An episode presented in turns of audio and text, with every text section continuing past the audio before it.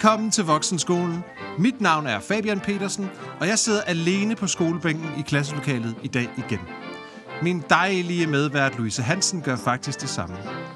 Og for at det ikke skal være løgn, så gør min anden med medvært, synes Bjerte faktisk også. og da vi ikke må være i samme klasseværelse, så gør vi som alle andre danske elever derude, når de skal til eksamen. Vi tager den over nettet. Hvor er I, og øh, hvordan går det, Louise? Øh, jeg er hjemme hos mig selv på Frederiksberg. Jeg har været på øh, Lolland hele weekenden, og det er en løgn, fordi at i dag har jeg været på Møn. så, øh, så jeg har både været nede hos mine forældre og øh, hos min søster ude i respektive haver. Jeg har leget med heste. Oh, ja.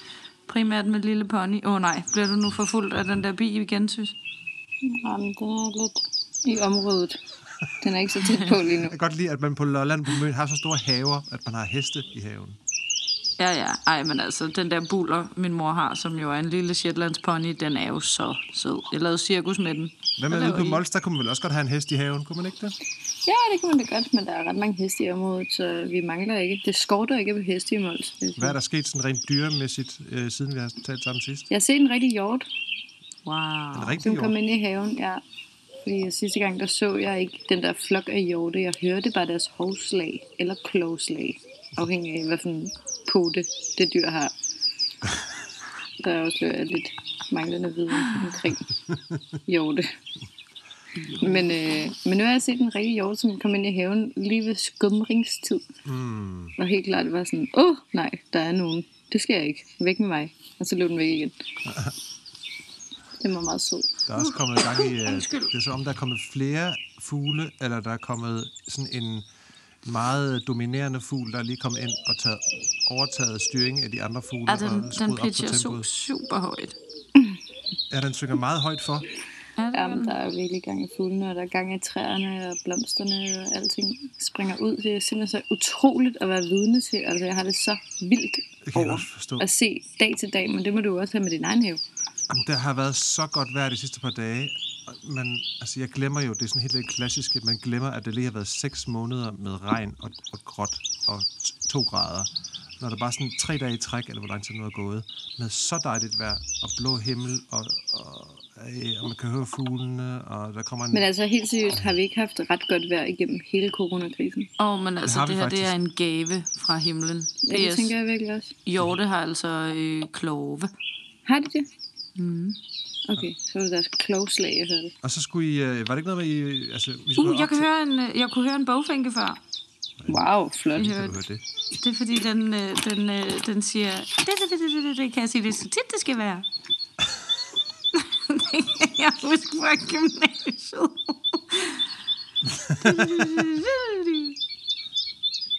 Ja, okay, Smukt. never mind. Men næste gang, flot kommer, så ved. I, at... Hovsa. Ja, jeg kan kende gøen, spætten og den. Nå, men hvad så? Jamen, hvad så? Papsi, hvad med dig? Hvad så, Fabsi? Det er jo dig, der skal fremlægge, jo. Har Jeg skal du jo gjort noget fremlægge... vildt? Ja, Nå, men vi ved heller ikke, hvordan han har det. Nå, Nå. Nå. hvordan har du det, Fabian?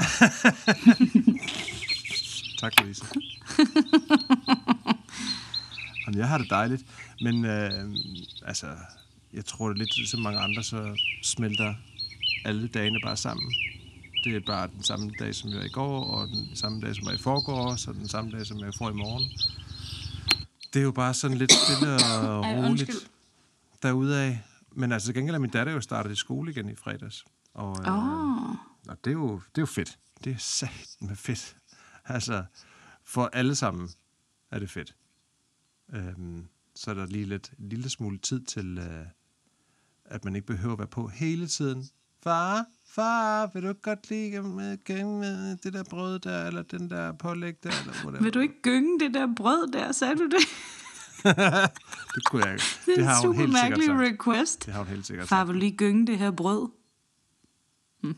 Ej, men det, det er så fedt, og man har lidt tid til lige at lave lidt øh, nogle voksne ting igen. Altså sådan helt basic, når man har en have, så bare lige kunne, kunne slå græsset. Øh, og så øh, jeg er jo stadig i gang med at se venner også. Det bruger jeg rigtig meget tid på også, når jeg så endelig ikke laver øh, haveting. Så ser jeg venner, altså friends. Mm. Og nu er jeg nået til sidste sæson af det. Der er 10 sæsoner. Altså, jeg holder stadig fast i... Jeg kan huske, har jeg snakket om det før? Det kan jeg ikke huske, om jeg har. Men, altså, langt største... Altså, du har sagt, du har set det. Ja, okay. Jeg holder jo stadig øh, fast i, at langt størstedelen det faktisk stadig holder. Men der, er, men, men der er nogle ting, der er bare... øh, Der, det må man bare ikke sige højt mere. Jeg kan huske, der er sådan et afsnit, hvor Ross han går helt i panik over, at han skulle til at have en mandlig barnepige. Og en Manny. En mania. Jamen, der, jamen, det er helt vildt, for det er jo bare... Åh, oh, det er Freddie Prince Jr. Præcis. Ej, altså, det er virkelig, det er virkelig sødt. Nå, Ja. ja. jamen, det er en skide god serie. Jeg er også med på den der. Jeg har set den der rigtig mange det- gange. Det har vi også Man kan få om alle sæsonerne nede i Føtex i Æbeltoft, så jeg. Og på DVD. Ja. Det er sgu da ikke så mærkeligt, at I aldrig nogensinde kommer hjem med hindbærsaft og hjorte vi købte dem og ikke, vi Friends købte på dem ikke. DVD. Vi købte dem ikke. Jeg har aldrig rigtig set Friends. Det er David dejligt, mand. Hvad var det, I Jeg så? følte ikke, det var I nu, vi skulle starte. øh, Vi har set Beverly Hills. Beverly Hills og King of Queens. Ja, ej, vi har ikke rigtig set Kings of Queens, eller King of... Hvad hedder det? King Kings of Det er helt klart er ikke... band, og Nå ja. King of Queens Nej, det, det er ikke min tid. Øh, ikke min tid. Det er ikke min ting, det der. King of Queens, Nej. det er Peters ting. Men det er jo kun fordi, den kom i fjernsynet på det, et bestemt tidspunkt, hvor han så har tændt Jamen, det kan også noget, det der. Altså, jeg vil ikke, ja, jeg vil ikke kunne holde ud at se sådan rigtig meget af det, tror jeg. Men Beverly var fedt. Ja, det var det fedt. I hvert fald indtil sæson Åh, oh, kunne I høre det? Der var den. Kunne I høre det i baggrunden? Det, det, det, det kan jeg godt lige så det, det skal være. Ja. Nå. Jeg håber, den kommer igen om lidt. Så kan I lige Jeg kan ikke lære lidt om det. Og den der? Der, yes. Nå, Bum, okay, godt. Fedt, jeg også lærer noget nu. Ja. Ej, vi kan jo bare sidde og lytte. Øh. Ja, det kunne vi jo bare gøre. Så kommer der en hjort, så lærer vi den her klove. Ej, der var en øh, spætte. Jeg har aldrig set en spætte i faktisk- hele mit liv. Der var en spætte i haven i går. Det var ret vildt. Mm. Altså sådan en, ligesom jeg har set fra tegnefilm, sådan en rød, sort og hvid en, der bare sådan hakker sit næb ind i træet. Det, Det lyder så sindssygt. Jeg tror ikke, det fandtes i virkeligheden. Nå, men anden ting, jeg har lavet rigtig meget, det er, at jeg har hørt rigtig meget musik, Nå ja. Som måske er en fin overgang til at snakke om det, som jeg gerne vil fremlægge om i dag. Ja, fordi i denne uge er det jo min tur til at fremlægge, efter at øh, Sys fremlagde sidste gang. Og jeg har længe tænkt på, at jeg gerne vil snakke musik med jer.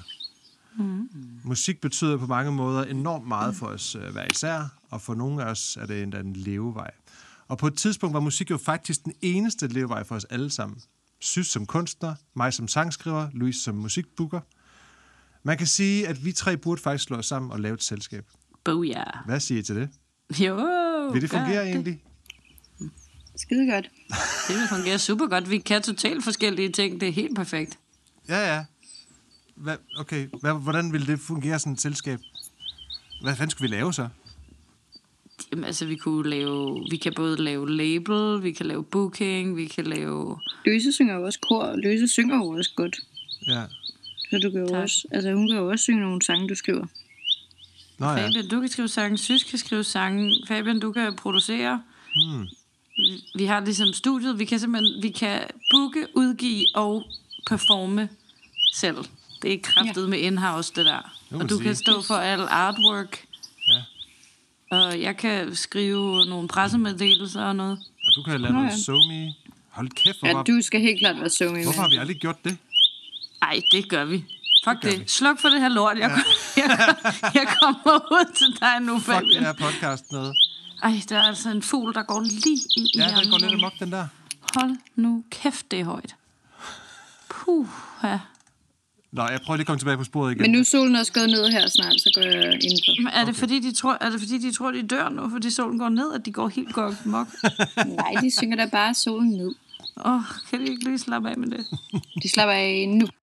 Ja, tak igen. Ja, ja, I den her coronatid, der hører jeg som sagt enormt meget musik, og jeg prøver at, at, at finde nogle gamle sange og album, som jeg ikke har hørt i lang tid.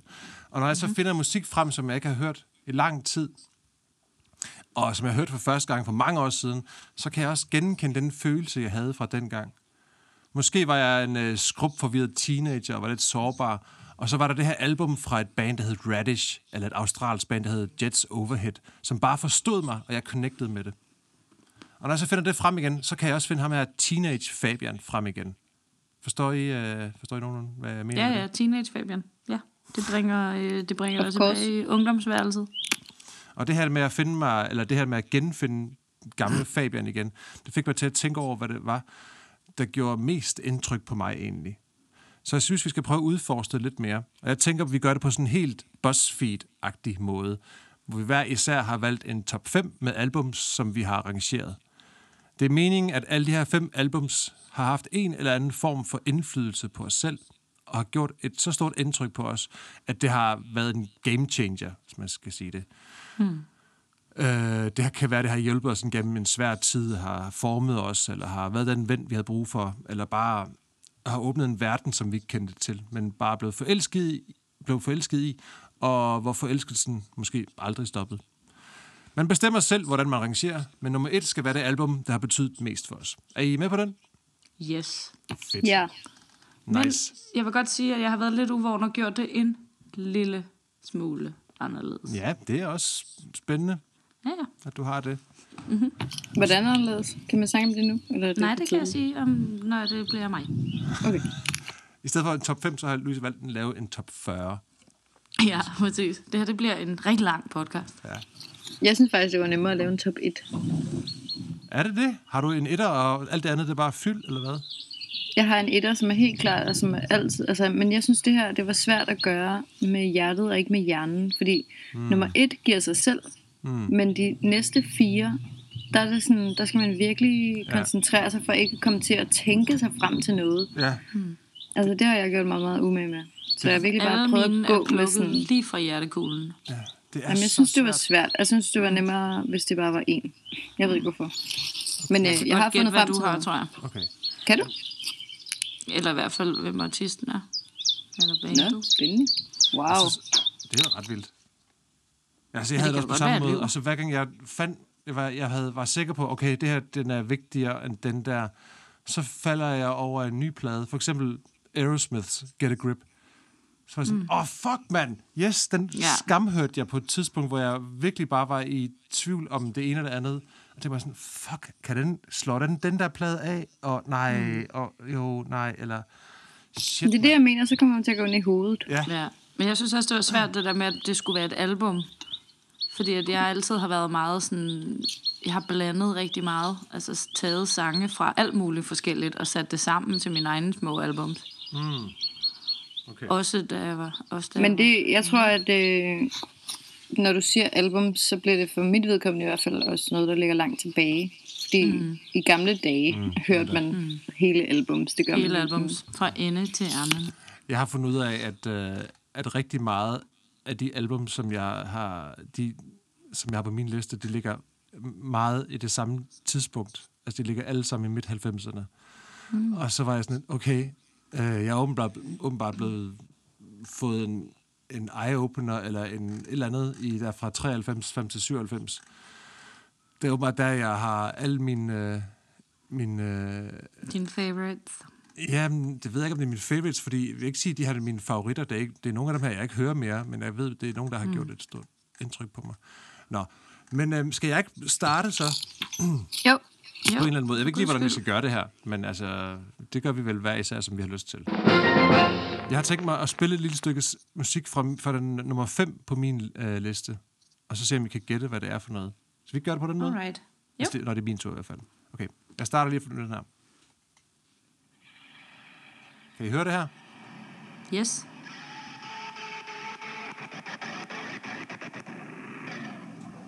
Jeg ved ikke lige, hvordan øh, man gør med koda egentlig. Må jeg kun spille 15 sekunder eller sådan noget? Ja, du må i hvert fald ikke spille så lang tid. Så jeg tror, det er lige meget.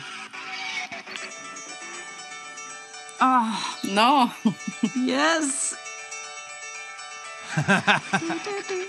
Ej, det er din, øh, det er din øh, Okay, karaoke-sang. Øh, Præcis. Nummer 5 på min liste, det er Meatloaf med Bad Out of Hell 2, Back into Hell fra 1993. I en sang, der hedder Rock and Roll Dreams Come True, der synger Meatloaf. And the angels had guitars before they had wings. If you hold on to a chorus, you can get through the night. Meatloaf er jo ikke umiddelbart kendt for at lave sange, der er under syv minutter, som en øh, vanvittig aften i Warszawa også er bevis for. Jeg har stadig videoen, der kan vi lige ud. Det kræver ikke mere forklaring til dem, der ikke ved. øh. Det er så fint. Men altså, den her plade, Bad Out of Hell 2, Back into Hell, Øh, det var ligesom mit, mit første bekendtskab med den teatralske og dramatiske rockmusik. Det er jo nærmest et stykke teater i sig selv. Og jeg kunne sidde en hel dag med hovedtelefonen på og lytte til pladen igen og igen. Sådan havde jeg det ikke rigtig med andre plader, eller har måske heller ikke haft det um, siden. I hvert fald ikke på samme måde, hvor jeg kunne leve mig ind i historien, der blev fortalt. Mm-hmm. Og nu har jeg også tænkt mig at lige at gøre en, en lille, lille ting her, det er for, at jeg vil gerne prøve at, at tage med på den her rejse, som jeg havde dengang. Og mm. øh, nu vil jeg gerne prøve at læse et lille stykke op fra nummeret Wasted Youth. Og det bliver sådan lidt en dramatisk måde, at se om jeg har lært noget af, af din søster, synes, til at læse det her op. Jeg glæder mig. Er I klar? Mm-hmm. I remember everything. I remember every little thing as if it happened only yesterday. I was barely 17 and I once killed a boy with a Fender guitar. I don't remember if it was a Telecaster or a Stratocaster, but I do remember that it had a heart of chrome and a voice like a horny angel and the blood was zoot, dark and rich, like wild berries. The blood of the guitar was chuck berry red. The guitar bled for about a week afterwards, but it rung out beautifully. And I was able to play notes that I had never even heard before. So I took my guitar and I smashed it against the wall. I smashed it against the body of a varsity cheerleader. I smashed it against the hood of a car. I smashed it against a 1981 Harley Davidson. The Harley howled in pain. The guitar howled in heat. And I ran up the stairs to my parents' bedroom. Mommy and Daddy were sleeping in the moonlight. Slowly I opened the door, creeping into the shadows right up to the foot of their bed. I raised the guitar high above my head, and just as I was about to bring the guitar crashing down upon the center of the bed, my father woke up screaming, Stop! Wait a minute! Stop it, boy! What do you think you are doing? That's no way to treat an expensive musical instrument. And I said, God damn it, Daddy. You know I love you. But you've got a hell of a lot to learn about rock and roll. Scene. Det der, det var sindssygt. Øh, jeg håber ikke, det overstyrede helt vildt, men det gjorde det garanteret. Altså, lige i mine ører gjorde det. Det var meget intenst, men jeg kan godt lide det. Blanding af tekster og, og, og at det var så levende, det, det gjorde bare, at øh, jeg kunne se det hele for mig. At de her fantastiske ballader og den her teaterrock, det gør bare, at Meatloaf han har et helt specielt plads i mit hjerte med uh, Bad Out of Hell. Så, ja. Yes, det var min nummer 5. Skal vi uh, gå videre til uh, Louise, hvad du har uh, nummer Ja. 5 på din liste? Okay, men så vil jeg lige hurtigt forklare, hvorfor jeg har valgt øh, den her rækkefølge, og ikke sådan Nå, på den måde, på, på samme måde øh, en, øh, en, en prioritering, men en livsrejse. Altså, så det er, starter med det første album, som har fulgt mig mm-hmm. i mit liv, det der kom ind først. Øh, og det, har, det er jo 100% på grund af min familie, det her. Men det her har været et album, som er blevet grov spillet, og øh, min far han har sådan et, øh, et billede, og min mor måske også, men det var min far, der, der lige kunne huske det der, at jeg sad og gyngede ned i børnehaven til sådan en, øh, en øh, sommerfest, hvor, øh, hvor der rigtig var mange, øh, mange voksne, og jeg sidder og gynger og synger, og nu prøver jeg at se, om- I kan høre det her, når jeg, øh, når jeg prøver at spille det, for jeg har også lavet en lille liste, men det er ikke sikkert, man kan høre det, men nu prøver vi lige her. Om vi kan høre det.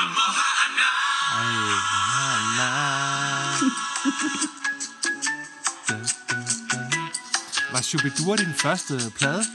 Det var min fucking første plade. Shubidua 13 fra 1992. Ej, hvor fedt, mand. Ja. Altså, jeg kan Hvad er det, alle numre synger? på den her. Jamen altså, det kommer lige om to sekunder, ikke? Ej, det er så godt. Det kan være, at jeg lige skal spole lidt. Okay. Jeg fik et job på et postkontor. Min chef var en dame, der lignede min. Men hun var flink og en rigtig makker Og hun gav mig en hånd, når vi sorterede pakker Okay, så det gør nummer.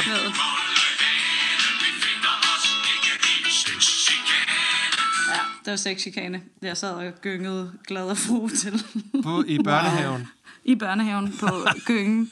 Og altså, det der album, det er, sådan, det er stadigvæk... Jeg kan, jeg kan blive helt øh, rørt, når jeg Shubidua.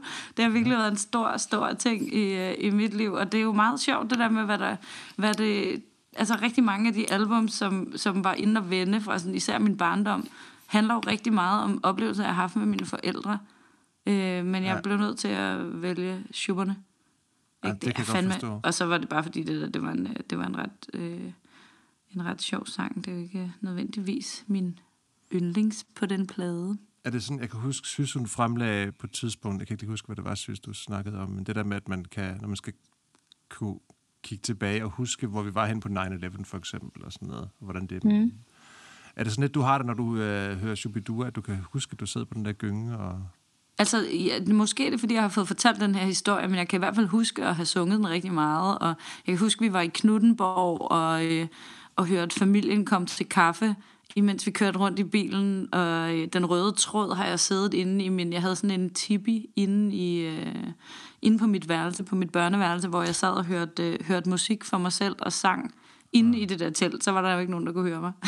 så, så det var... Øh, det var det var, det, var det, det var det første, hvilket er lidt øh, sjovt, når I hører mit næste. Men det er altså mit første. Så Nå, fedt, mand. Ja. Ja. Det, er, det er fandme et godt bud. Må jeg godt spørge om noget rent teknisk? Teknisk. Teknisk? teknisk. Hvordan spiller I musikken, så vi andre kan høre det? Jeg tager bare jeg min... ikke. min Jeg har bare taget min telefon og stillet den op til mikrofonen. Ja, det har jeg også. Nå, okay, så skal jeg lige finde min iPod. Din lille det er To sekunder. Jamen, øh, det er fint. Vi finder os ikke i sexchikane. Vi finder os ikke i sexchikane. Det Altså, når han siger, når han, da han siger, øh, at hun gav mig en hånd, altså, hvad mener han så? Og hun gav mig en hånd, når vi sorterede pakker. Ja. Men pludselig sagde hun, lad pakkerne ligge. Nu skal vi frankere, og du skal slikke. Jamen, hun Det var- en hånd. Og det er ikke en hånd op. Ja. Nej, men det er jo så det. Det kan jo være op til ørerne. Okay. Nu skal vi frankere, og du skal slikke. Det kan jo også bare være, at øh, hun ikke kan lide at slikke på frimærker.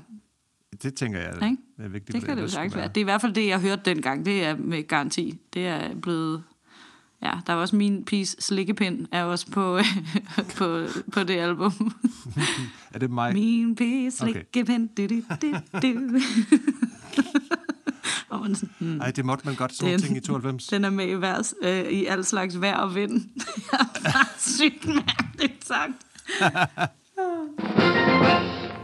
Nå, men er vi øh, færdige med Louises femmer? Vi er helt klart færdige med Shubidua 13, som var øh, mit, min første musikalske store kærlighed. Nå, jeg prøver at sætte noget musik på fra min iPod. Yes.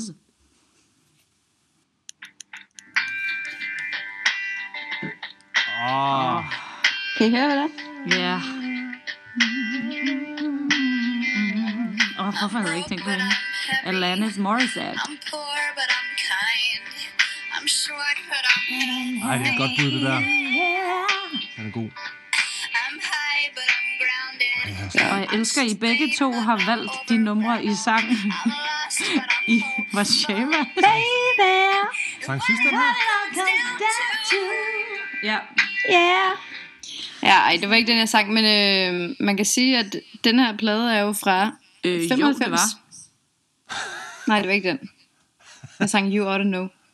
Ah, Åh, oh, ja, okay, sorry. Ja, det er rigtigt. Du Fra samme plade. Fandme en god Men plade. jeg- Det er en pissegod plade, den er fra 95, og øh, det er helt klart en af de plader, jeg har lært at synge til, fordi jeg har sunget så meget med dengang. Mm. Men det, det er en øh, øvelse, der involverer adskillige plader. Det involverer også Britney Spears og Christina Aguilera og alle mulige andre. Men det er en af de plader, jeg har sunget med til fra start til slut, og stadigvæk kan. Altså hele vejen igennem. Okay. Fuck, Så fordi jeg jo aldrig rigtig har sådan gået til sang eller noget, så tilskriver jeg den en stor værdi i forhold til min øh, vokalmæssige udvikling. På, altså nu var det jo så sådan, jød, jød, jød, den der stemning, ikke? Ja, Men øh, det gør jo også noget. det er helt klart. Ej, ja, det er rigtigt. Ja, og så synes jeg, hun var mystisk og sej. Jeg forstod ikke rigtig sådan Nej. teksterne jo. Nej. Altså i 95, så var jeg 10 år. Ja, det er rigtigt. Jeg forstod ikke, hvad en Jacket Little Pill var. Nej, hvad er en Jack Little Pill? Jeg ved det stadigvæk ikke. Men det var en pisse god plade. Jeg kan bare huske, når man så endelig fandt ud af, hvad det var, hun sang om, så var jeg sådan helt mindblown og sådan, wow, hold kæft, man, ironic, Men altså- wow. Ja, og uh, You're Not the Doctor, når det er måske fra den næste. Nå, det ved jeg Nej, Not the Doctor er fra den her. Den har jeg stadigvæk ikke forstået. Men øh, fortsætter med at forundre mig. Hmm. Dejligt nummer. ikke. Det er virkelig en god plade. Atlantis. Nå, men så er det Fabs nummer 4. Ja, okay. Fuck, godt, godt, godt album. Alright, min nummer 4, Yes. det kommer her.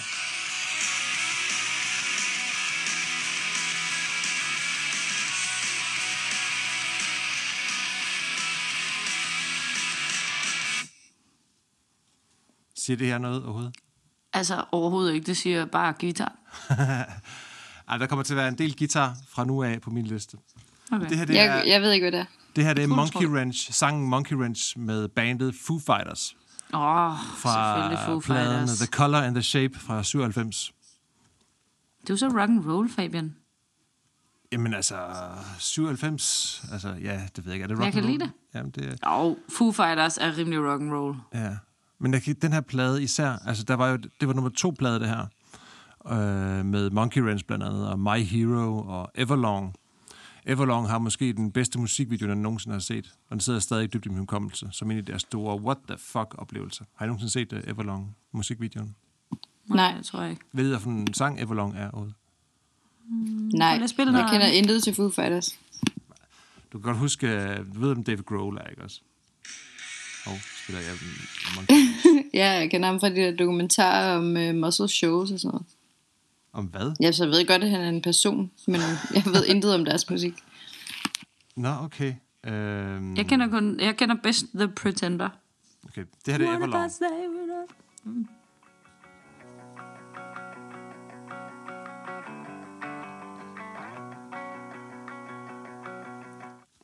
Ingenting? Nothing? Mm. Nothing, people! Nothing. Nothing. Nothing.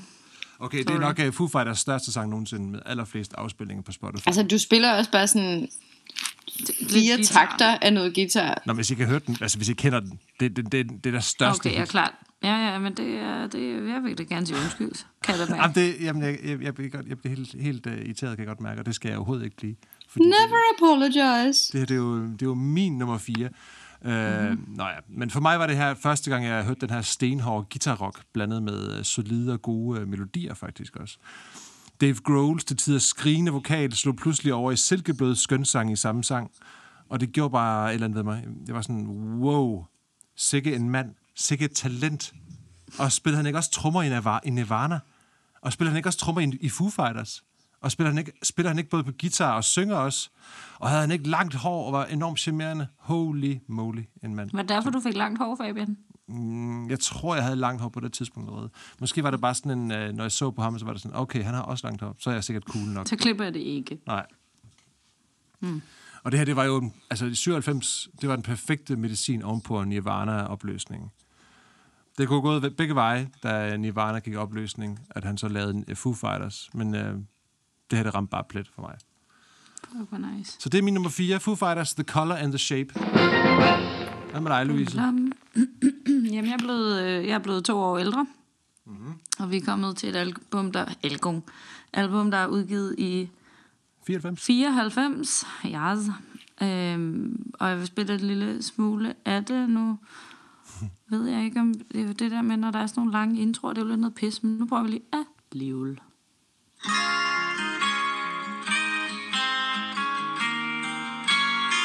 verden. Til Alberte. Længe før jeg er træt Jeg synes min mor er meget streng Og jeg har også tit grædt På denne runde klode er der alt for mig Er det Chubang chokolademand? Det er 20 Bang Chokolademand. Ah. Altså albumet. Det her det er så mit gode varme hjerte. Øh, og jeg råspillede det her Wow. øh, album, også ind i min tibi faktisk. Og de sange har bare sådan fulgt mig, og jeg har hørt den plade hele mit liv. Jeg har aldrig nogensinde stoppet med at høre det. Og da øh, min niece Selma blev et år, mm. fandt jeg det øh, en god idé at synge den her, Mit gode varme hjerte, for hende. Mm. Og det gik rigtig dårligt. Fordi Du havde glemt den. Nej, jeg havde på ingen måde glemt den, og jeg havde også øvet mig på den, men hun sidder op på skuldrene af min søster, mm. og hun er et år gammel her, og altså sådan, jeg knus elsker den her lille skid. Og så da jeg begynder at synge, så rækker hun armene fremad. og Mod dig? Altså, ja, og så, og så begyndte jeg at, at græde. Fordi jeg blev så rørt, så kunne jeg ikke synge, så jeg sang sådan... ja, det, jeg, Nej. sang også, jeg sang også op til dig, mm. som er fra, fra Bamse, ikke? Var hun et år? Jamen, det gik da meget Ja, hun godt var så. et år. Altså, Ja, ja, ja, da- ja men altså det, det, lød, det lød sådan lidt øh, grødagtigt. Det ligger faktisk på Facebook, øh, en af dem, fordi at min kusine har lagt den op. Men I skal ikke gå ind og høre. Nej. det var op til dig. Øhm, hun, hun filmede. Men det, var, det, er sådan, det er virkelig sådan et album, som altid gør mig i godt humør. Det kan mm. alt muligt dejligt. Der er også den der vidunderlige godnatsang Månebarn. Den kan jeg godt finde på bare at synge for mig selv. Hvis jeg er sådan lidt trist om aftenen, og inden jeg skal sove, så kan jeg godt bare, eller sætte den på. Men, ja, præcis.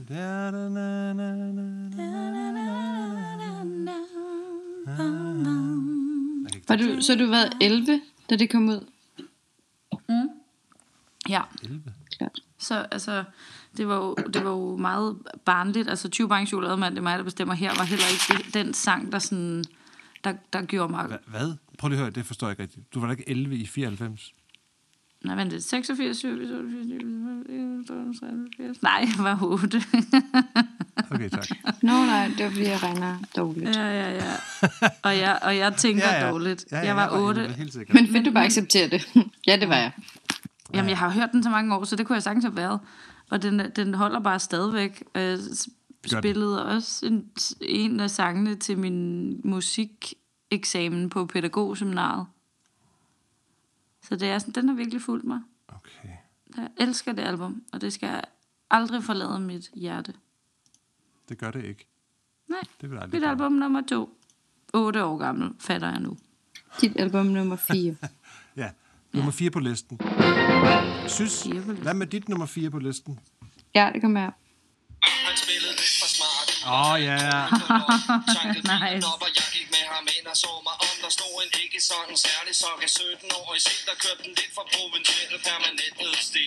Jeg kunne se, hun dyrkede ting i to serier crap. I hører mere? Fik til et Nej, nej. Nej, nej, nej. Vil det? Så jeg Jo. Blev I ikke holder Men du kan også længste den rap. Det er bare så øh, Ej, jeg kan faktisk ikke. hamløst. Det er så dejligt.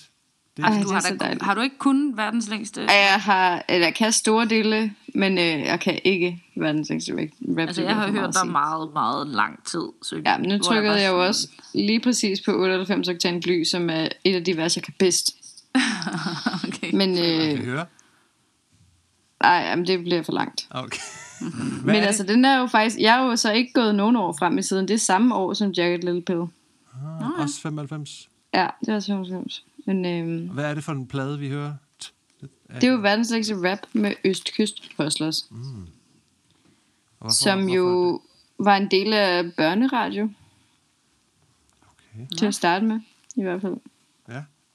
Men jeg tror bare for mig var det bare sådan, nå okay, sindssygt, hvad man kan bruge det danske sprog til. Og sådan har jeg det stadig. Ja, Jeg synes sgu, hustlerne holder. men det gør de I hvert fald Ja, deres gamle ting. Altså, de... Nej, jeg skal ikke snakke om Ej, det er lige nu. også fedt. Det var noget dejligt flow, altså. Det var noget dejligt Og det var 90'er rap. Ja, helt vildt. Det er sådan... Og det var en god er historie, man blev fanget, og mig og min søstre øh, rappede det meget til hinanden. Og det var altid svært at øh, være jazzy, fordi han har en meget dyb stemme, så man kunne ikke sådan helt komme derned. Mm. Men det er meget nemmere at rap bosses. Men hvad kan det være, Oh, hvis, yes. hvis jeg må være så flabet og spørge? Hvorfor er Østkyst Hostler så ikke uh, Malte Coin, eller... Men det, det lagde jeg først mærke til meget senere. Okay. Så det var Jeg tror, det er, fordi det har været børneradio. Ah, klart, okay. Men vil du mene, at Malte Coin er, betyder mere? Altså i 95 er jeg jo 10 år, Ja, okay, det er selvfølgelig rigtigt. så jeg var meget lille. Ja, så du får lige sådan, sådan en eye-opener. Wow, hvad kan man gøre med det her sprog? Hvad sker der?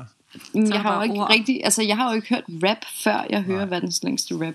Det tror jeg, der er mange børn på min alder, der ikke havde. Nej, det skulle da Ah, nej, det var meget nyt, ikke? Og nu er jeg også bare vokset op i en familie, hvor at vi kun hørte klassisk musik og øh, sådan noget farmusik, ikke? Så altså, det var ikke overhovedet inden for min radar, altså på anden måde, end at sådan, bam, her er verdens længste rap, og den er mega sej. Jeg synes det bare, det var det fedeste i hele verden. Og prøvede at lære den helt nice. udenad, og det lykkedes delvist. Teilvis der. Så ja. Ej, det er fandme også et godt album, altså. Ja. Nå, hvad siger du så, Fabi? Men min træer på listen, den her, den lyder sådan her. Hej, Taylor Swift! Creed! Nå, det er Taylor Hej, det er Swift. Taylor Swift. Fedt, jeg troede, det var When Arms Wide Open. Helt klart. Det er jo Taylor Swift. Fearless 2008. Ja, Nå, det var sødt. Det her var min guilty pleasure i mange år, indtil jeg indså, at der ikke var noget at være skamfuld over. Ah, jeg Ej, vil tage det var mikrofonen. konge. Det var konge. Jeg faldt på- Jeg savner gamle Taylor. Jamen, det gør vi alle sammen.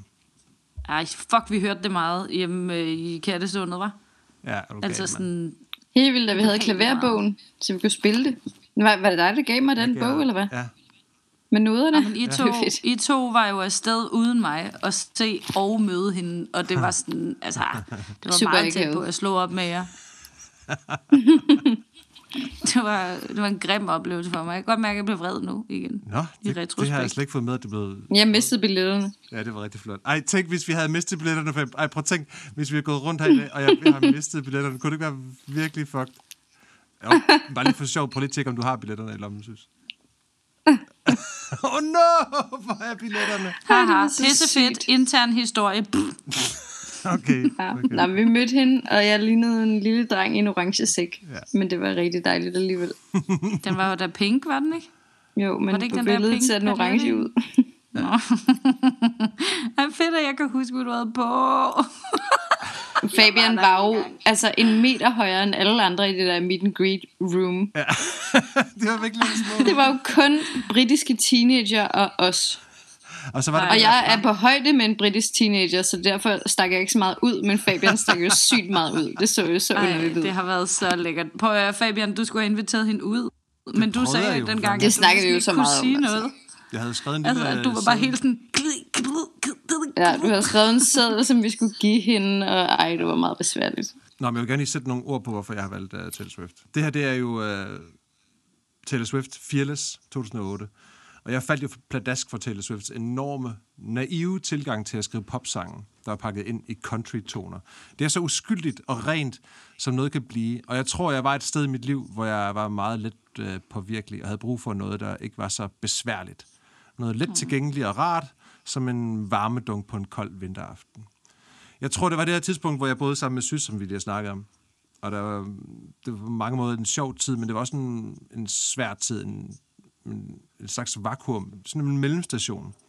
Og efter mit brud med Anne, så havde jeg brug for Taylor i mit liv. Ligesom jeg havde brug for Disney World og High School Musical.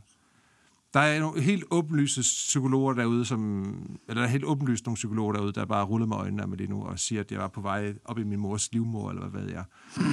Og det kan også godt være, at det var tilfældet, I don't know. Men det var sgu her, jeg søgte, jeg prøvede at finde tilflugt. Og jeg græd mange, mange, mange gange over at høre Taylor Swift synge 15 eller Love Story. No. Til den dag i dag vil jeg påstå, at Love Story er verdens bedste popsang. Fearless, det er ikke øh, stor kunst, eller, eller, og jeg vil blive skudt på åben gade, hvis jeg sagde, øh, at, det, at, at det var. Men for mig har pladen bare en kæmpe stor betydning. Så øh, yes, Taylor Swift, Fearless, min tredjeplads. Nå, det var virkelig sødt. Det var dejligt. Jeg er glad for, at I fandt sammen igen. Maja T. Nej, der er Det troede jeg. Ej, jeg, jeg, jeg slog lidt op med Taylor. Øh, øh, to plader senere, tror jeg. Ja, men hun blev også meget mere poppet. Altså, hun gik væk fra at være øh, sådan en rigtig country-musse. Mm. Og sådan hele historien om hende, der gik med, med gitaren på ryggen fra pladeselskab til pladeselskab, og bare ikke ville give op, og med hendes lange ben. Hun er jo også pæn, altså. Så i den der Netflix-dokumentar om hende. Jeg har ikke set den. Jeg har heller ikke set den endnu. Jeg har ikke lige kunne overskue det. Men det er, fordi jeg også har slået op med Taylor. Men jeg har ikke slået op med de gamle Nej, det er albums. rigtigt. Altså, jeg er i gang med at lære at, øh, og, øh, at spille, øh, hvad hedder det nu? Green Door på, øh, Green på Door. ukulele. Hvad er det? Hvad hedder den ikke? Our love a slam screen door. Nej, screen doors. Screen door? Nej, det hedder Altså den heller de ikke. der Den hedder bare Our Love. netdøre, Nå ja. Som det holder er- ting derude. Den. Uanset hvad, meget Our forkert det, jeg Song siger. hedder Men den. Our Song. Our Song, ja. Nå ja. Nå, men jeg valgte den på ukulele. Jeg er tydeligvis ikke i mål, kan I høre. Ikke Den grønne dør er sådan en revyforestilling, der nogle gange kører ind i glassalen. Åh oh, nej. Åh oh, gud. Nå, Alright. ej, nu skal vi høre Lyses Lyse træer. nummer tre. Alrighty. Jeg er blevet 10 år gammel. Nu kan jeg nemlig godt Det finde ud af at regne. Nå ja. Nej, 8 nej, var du før. Ja, 8 var jeg før. Øh, Det det du er... kronologisk, okay. Jamen, det, var, det sagde jeg jo fra start af. Jamen, jeg hørte ikke efter. Nej, det gør du aldrig. 96, 10 år gammel, and this happens.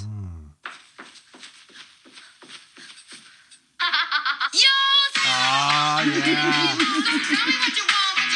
Wanna be. Klassiker. Ja, ja, det er selvfølgelig uh, albumet Spice fra Spice Girls. Ja. Det var... Øh, jamen, og det sjove er, at jeg kunne faktisk ikke skide godt lide musikken. Men det, der skete, det var, at øh, i vores klasse, der gik, øh, der gik vi piger sammen og øh, lavede et Spice Girls... Øh, nu siger jeg coverband, det var Ja, det overhovedet klart. ikke. Mimeband. Ja. Og jeg var Emma, og vi var sammen ja. hver dag efter skole og øvede koreografi. og Vi lavede fucking show på skolen for alle forældrene, hvor vi bare dansede rundt og havde vores øvede koreografi, og vi sang jo ikke, vi lod bare som om. Og vi lavede video til Snor Snup Søndagsklub og sendte ind, og det var kongetider. Og det var bare sådan, det gjorde bare noget helt sindssygt ja. socialt, og det var sådan første gang, jeg oplevede sådan, at musik kunne noget øh, for, for venskaber. Altså det samlede os virkelig. Øhm, og så da, da de skulle spille deres, det vidste man jo ikke, det var deres aller sidste, der har jeg vel været 12 måske, da de spiller deres sidste koncert, inden de gik, øh, gik i brud, skulle jeg sige. da, de, da de gik fra hinanden, stoppede med at spille. Det var jo i Forum i, i København. Mm. Og der var jeg inde til den koncert, og øh, der skulle jeg ind med, selvfølgelig med mit band. mit, mit eget Spice Girls band. Og Hed se I også og bare min- Spice Girls, så? Jamen, altså, vi var jo klædt ud som dem. Vi var Nå, bare dem. okay, det var jo, det var, var alle jo, ikke? Ja, okay. Øhm, så var der jo selvfølgelig Scary Spice, Ginger og alt det der. Du var baby. Øhm, og jeg var selvfølgelig Emma Bunton, Baby Spice. Ja. Med Smart. længste Ja, ja, rottehæler. Ja, ja, men det kunne ikke være anderledes. Jeg havde også den største røv, så det gav rigtig fin mening. Men vi kommer så derind, og jeg har været så excited. Min søster er med som, øh, som voksen, chaperone. Hun bor i København på det her tidspunkt, og jeg skal også sove hende. Og jeg har været så excited hele dagen, at jeg ikke har kunne spise andet end Skittles. og øh, det, det ved alle, at det er ikke mad. Det er slik. Okay. Og, og jeg havde bare ikke kunne spise mere, fordi jeg var sådan, åh nej, vi skulle derinde, vi skulle ind og høre en koncert. Mm. Og så mange koncerter havde jeg faktisk overhovedet ikke været til. Øh, altså sådan, i hvert fald ikke i det store og farlige København. Vi kommer ind i forum, vi står nogenlunde inde i midten. Øh, men på et eller andet tidspunkt, der er forskellige udlægninger i den her historie, men inden mm. i min oplevelse, for nu er det mit perspektiv, Ja, klart. Så prøver jeg at rykke en lille smule frem, og jeg bliver ved med ligesom sådan at blive skubbet længere, længere, længere, længere, længere frem, og til sidst så er jeg helt op foran øh, første pit.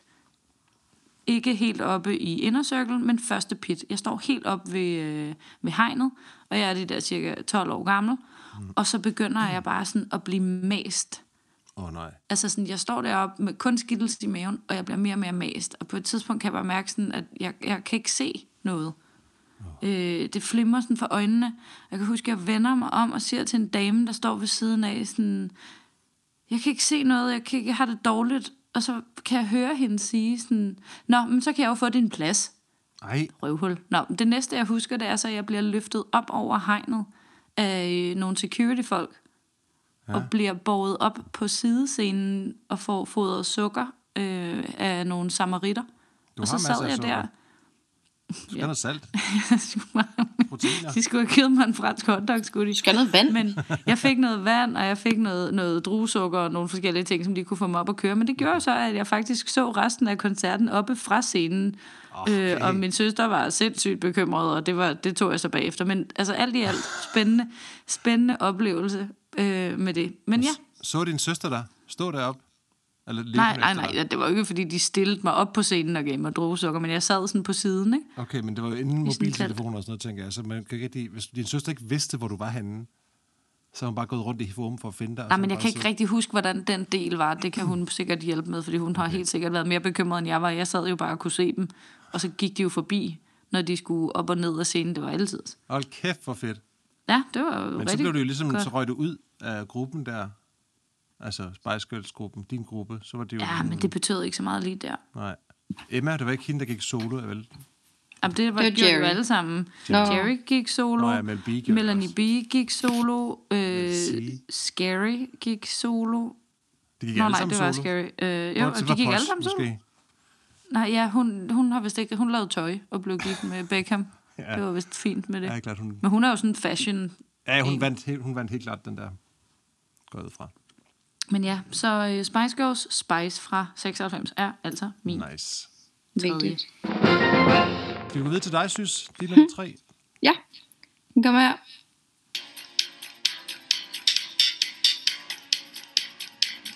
Slap at the bass. Kan I høre det? Det er noget 80'er bass. Ja. Åh, oh, TV2, selvfølgelig! Ja. Selvfølgelig! Hvad, jeg overvejede faktisk at tage TV2 på. Ja. Disse rigtige mænd. Ja. Det er TV2, Det Mørke Jylland. Mm. Fra pladen Nærmest Lykkelig Det er også en god plade. fra 88. Og det er fra 88. Så jeg er gået tilbage i tiden jo. Ja, klart. Mm-hmm. Men det er fordi, at den her plade kan jeg huske, at mig og Bolette har kørt rundt på stuegulvet på sådan nogle små øh, plastik... Jeg ved ikke, hvad det hedder. Sådan, Poser. Ja, på nogle små plastikposer. Nej, altså sådan nogle øh, små køretøjer lavet af plastik. Trehjulede cykler, Nå, måske. ja. Okay. Scooter. Det er nogle scooter. Nogle små bitte scootere. Gutter. Tak, Peter. Tak, Peter. Der har vi kørt rundt og, og lavet sådan en synkron kør rundt ting til den her sang. Ej, hvor godt. Det er Og så- nede med Hvordan godt. kan man køre Men- synkron til, øh, til den? Man beslutter bare, hvad for nogle veje man skal dreje, og sådan, så man kører rundt i ring. Ikke? Men altså, det er jo så også fra 88, ikke? Så det vil sige, jeg er 3 og Bloppe er 2. Nå, altså pladen er fra 88, og I hørte ja. Ja. den også i 88, så Ja, ja. okay. Altså, min far elsker jo TV2 og har alle deres plader. Jeg tror faktisk, lidt ligesom øh, I har det med Taylor, så har han også slået lidt op med TV2. Okay, ja. Nå, ja. Altså, i, på et tidspunkt omkring. Måske faktisk allerede efter kystbruden. Men mm. indtil da har han alle plader, og vi har hørt alle plader derhjemme. Men det er bare det der, den der følelse af at sådan køre rundt på den der trehjulede scooter på øh, stuegulvet sammen med Bloppe. Og så det med at forstå teksten, fordi at sådan som jeg sagde før, så har vi jo primært hørt enten det, jeg kalder farmusik, som jo er sådan engelsksproget, øh, det vil også komme frem senere, men øh, engelsksproget musik eller klassisk musik. Så det, det var noget af det første, jeg hørte på dansk, som jeg jo, når jeg forstod, og ligesom, altså jeg forstod jo ikke rigtig meningen med sangene. Han kører rundt i det mørke Jylland med sin barnevogn, og tænker, hvad må de har så travlt med, disse rigtige mænd. Det forstod jeg jo ikke, men jeg kunne bare mærke, beatet var fedt, og slapper der bass, ikke? Slapper der bas, mand. Så det fungerede rigtig godt for mig at bloppe. Fuck, hvor nice. Og så er du, altså jeg synes jo, Hvad? da vi, jeg kan huske, vi har været nede øh, i et studie på et eller andet tidspunkt, synes vi er nede ved Værendamsvej, tæt på, hvor jeg bor nu, og så render vi ind i Steffen Brandt. Mm. Og der har I lige været sammen til et eller andet, og der har jeg ikke mødt Steffen Brandt endnu. Og jeg står bare, sådan, jeg tror, jeg havde det ligesom, da du mødte Taylor, Fabian. Jeg var bare sådan, wow, den mand, han er så sej. Jeg vidste slet ikke, hvad jeg skulle sige. Og vi havde jo nogle virkelig underlige kjoler på den dag, så det var bare sådan super ukomfortabelt. Det var sådan, fuck, hvordan kan jeg fortælle ham her, at jeg, wow, det synes jeg er virkelig sejt. Plus at det nu var Sysses nye samarbejdspartner, så det blev vist mest bare til at stå og nikkede og havde røde kinder. Nikket. Okay. Men det er jo sådan noget, der, er sådan, der bliver det jo ret tydeligt, hvor lille den danske musikbranche er, fordi altså, jeg har kørt rundt til det her musik, da jeg var tre år, ikke? Mm. Ja. og bare haft det for vildt over det, og så står man sådan, når jeg, hvad fanden, 29 år senere, på scenen sammen med manden, det er sgu da Nå, for sindssygt, at det kan lade sig gøre. Den er sindssygt. Ej, det er så fucking dope. Men altså, jeg har jo også prøvet at sådan overøse ham med komplimenter og fortælle ham, hvor meget hans musik har betydet for mit liv og sådan min musikalske udvikling, og det praller fuldstændig af. Altså, han har lavet Teflon. Ej, shit.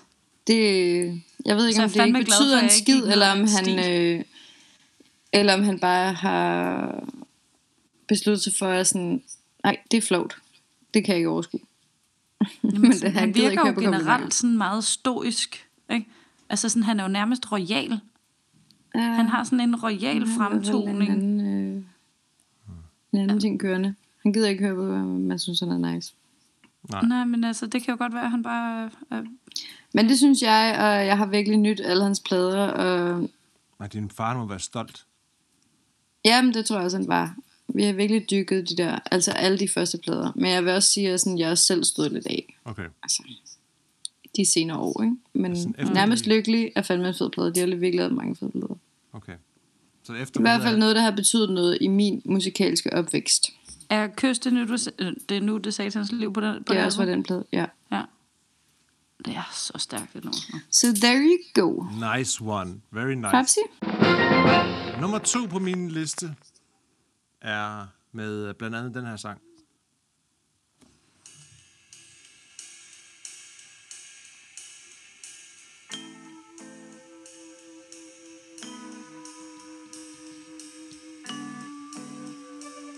Det er Kashmir. Ja. Det er rigtigt. Det er Kashmir. Det er fandme svært for mig at vælge mellem Kashmir-pladerne. Men altså, det her, det er Mom and Love, Daddy in Space, fra pladen The Good Life. Og det er nok den plade, jeg har hørt mest fra ende til anden. Jeg skal ikke gøre mig klog på, om det er den bedste plade, Kashmir har lavet. Det ved jeg faktisk ikke rigtigt ud fra sådan et kunstnerisk synspunkt. Men for mig er den den mest fuldendte plade. Altså, jeg har tænkt længe på uh, Travelog, som var det første bekendtskab, altså den første plade, de lavede. Men jeg synes bare, den var, man sådan, jeg, kan ikke, jeg kan ikke høre den igen. Den er lidt for bims til mig, på den mærkelige måde. Er sådan lidt for skizofren, og de, de er sådan lidt for skøre. Og jeg synes kun, der er sådan to-tre sange på den, der, er sådan, der, der siger mig noget. Men jeg synes, at The Good Life her, den, den, den kunne noget. Og, øh, og det var et tidspunkt, hvor jeg øh, var rykket fra mine rødder i Sønderjylland og havde fundet mig, mig en lejlighed i Aarhus, og jeg skulle til at starte på mit eget musikalske eventyr, og Kasper Ejstrup's skrøbelige stemme, det var en kæmpe hjælp for at kunne klare mig på den mærkelige måde. Jeg forstod ikke, hvad det var, Kasper de prøvede at fortælle mig med deres sange. Og jeg blev ofte også ret irriteret over, at øh, de havde lavet nogle mærkelige valg i deres sangskrivning. Men efterhånden, som jeg hørte pladen mere og mere, så fandt jeg ud af, at de faktisk havde ret de toner, som irriterede mig før, de virkede nu. Og så øh, var der også de her sange, som ramte mig lige ind i hjertekuglen ved første gennemlytning. For eksempel Lampshade er måske Kashmirs mm. bedste sang. Og øh, selvom jeg ikke 100% forstår den, øh, hvad det er, han prøver at fortælle mig ord for ord, så forstår jeg tanken bagved. Og den rammer mig hårdt hver gang, jeg hører den. Det samme er med Kiss Me Goodbye, som er et kaotisk øh, nummer med masser af distorted guitar og, guitar og rytmer, som bare bliver bundet sammen af et genialt omkvæd.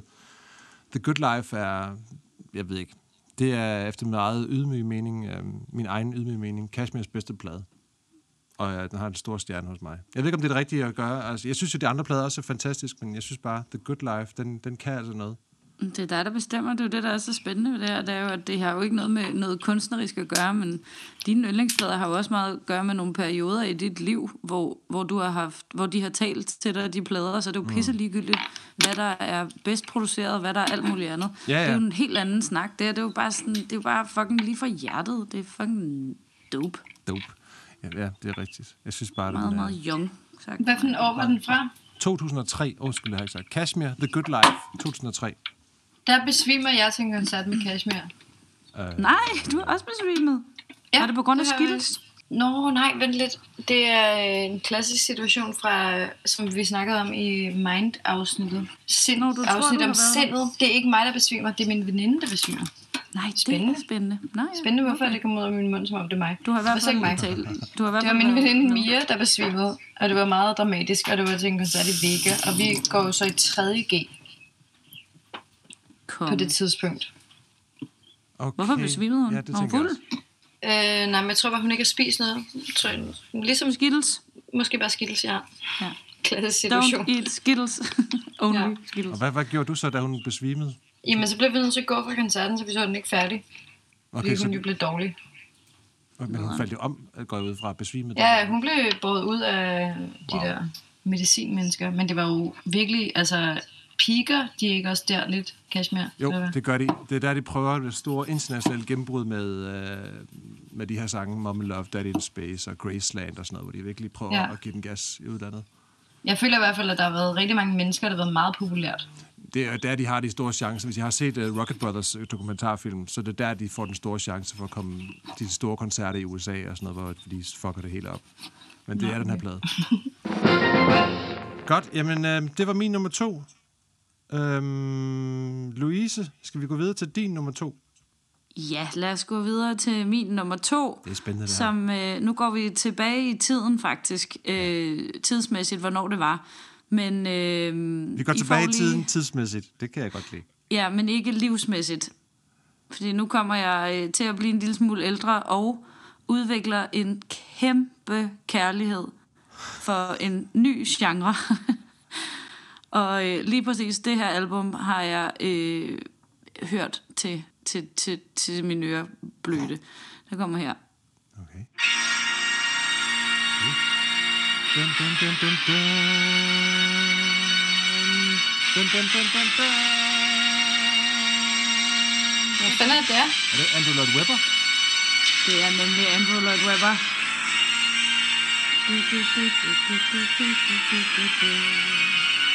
Yes. Phantom of the Opera. Phantom of the Opera. Ja. Altså, Wow. Nu, den, øh, det er, den, den er fra mit fødeår, 86. Og jeg er jo, har jo en kæmpe kærlighed til musicals, det må man jo bare sige. Ja. Der er jeg jo, der er jeg jo lidt af en, lidt af en flødebolle. Jeg har jo selv lavet en lille smule musicals, ikke så sindssygt meget, men øh, det har jeg ikke været med i Phantom of the Opera, men har lavet øh, nogle andre. jeg har lavet det bare mænd. den der, hvor de stripper, hvis okay. I kan huske det. Ja, ja, jeg kan godt huske ja, det, ja. Som, øh, som, som musical blandt andet. Mm. Ja, ja, ja. Men du skulle ikke stribe, det var kun mændene. Nej, jeg skulle, ikke, jeg skulle, ikke, øh, jeg skulle overhovedet ikke strippe. Jeg kan huske, at, at de bare mænd, er der overhovedet kvinder med i den? Andet end Ja, det ja, der er publikum? de der, som... Øh, ja, ja, hans, hans elskerinde og kæresten og alle de der forskellige ting. Der er mange, mange ting. Det er meget, der er mange lag. Er det egentlig en god film? Jeg kan slet ikke huske den mere. Ikke specielt. Nå. Men det var min første Var den ikke meget god? jeg var med i. Det var meget sjov, kan jeg huske. Jeg synes, det var god, tror jeg. Men det er også det, jeg, har ikke, jeg har ikke set den i 20 år måske. Jamen, jeg var, med, jeg var med i den, og så blev jeg efterfølgende spurgt om at være med i Le Miserable, som jo er en lidt, lidt mere en, en, en klassiker, og det var fuldstændig fantastisk. Jeg ville ønske, at øh, jeg stadig havde tiden til at lave sådan noget, fordi det er simpelthen den fedeste musik, og det er så storladen musik, og det er bare vidunderligt.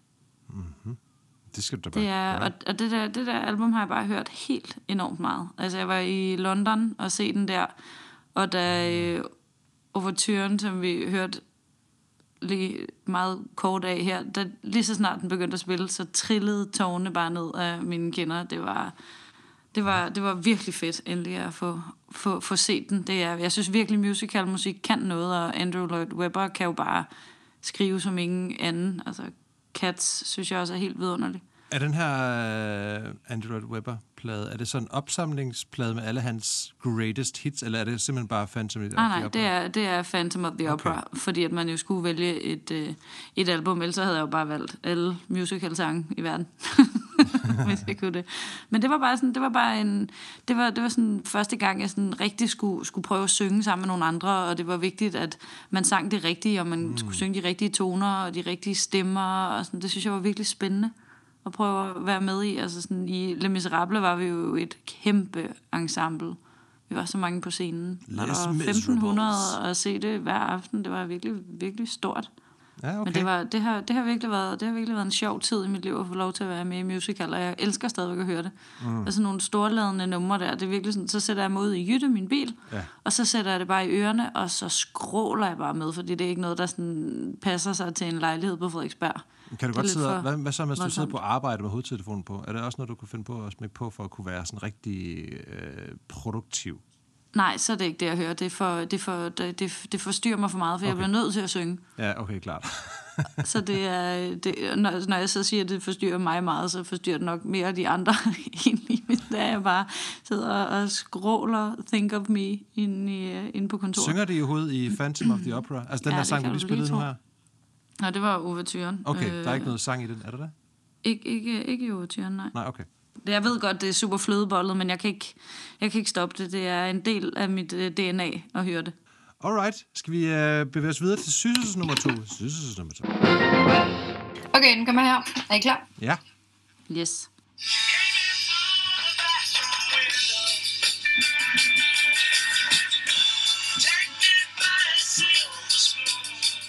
Det er så Paul. Det er svært at høre. Mm. Nej, det kan...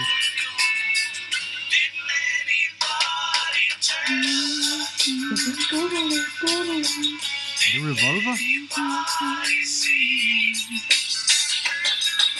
Det er Abbey Road. Kan I gøre det? Jo, det er Abbey Road. Jeg kan ikke Den troede jeg faktisk ville være din etter, så øh, jeg øh, trækker nu øh, følehornene til mig og kan ikke gætte din etter.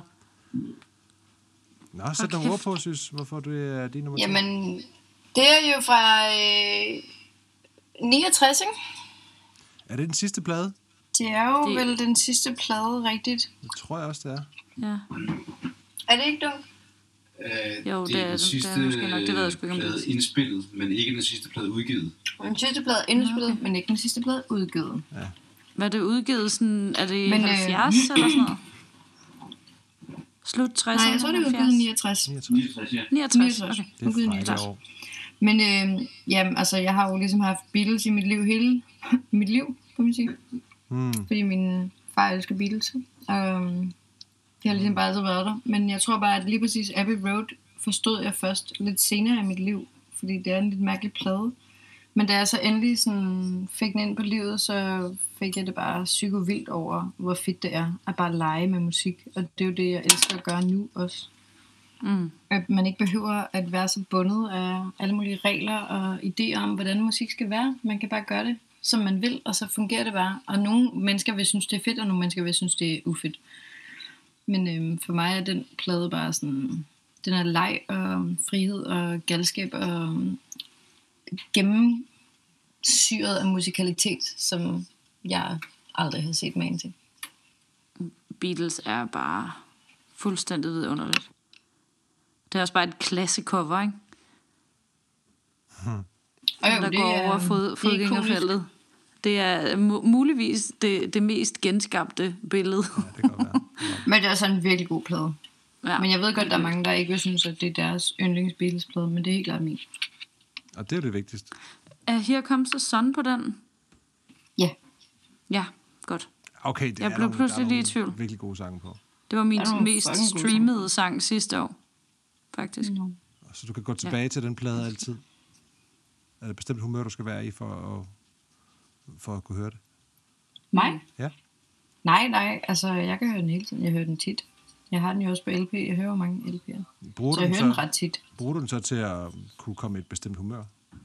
Nej, fordi den er jo netop en plade, der sådan spænder super bredt. Og du kan både øh, få det gladet og nedtur og mærkeligt, når du hører den. Så Der er mange ikke noget særligt. stemninger i det. ja, det er det. Men jeg elsker bare, She came in through the bathroom window. det skal være fedt. So yeah, that was my number two, som man siger. Som man siger. Ja. That's my number two. Jamen, øh, lad os øh, tage den sidste runde så. Min nummer et kommer her.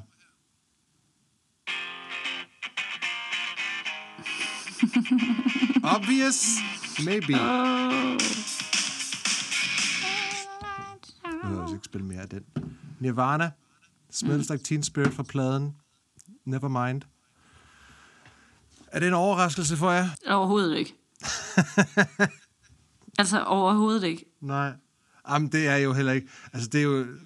Der er jo nok ikke den eneste i verden, der har øh, den som min største plade, eller hvad skal man sige, det største, bedste rockalbum måske nogensinde blevet lavet. Det er der nok mange, der er enige i. Der er også rigtig mange, der er uenige. Men for mig var det en åbenbaring. Det var, det var bare sådan... Jeg var selv i gang med et oprør. Det var 1991, det her.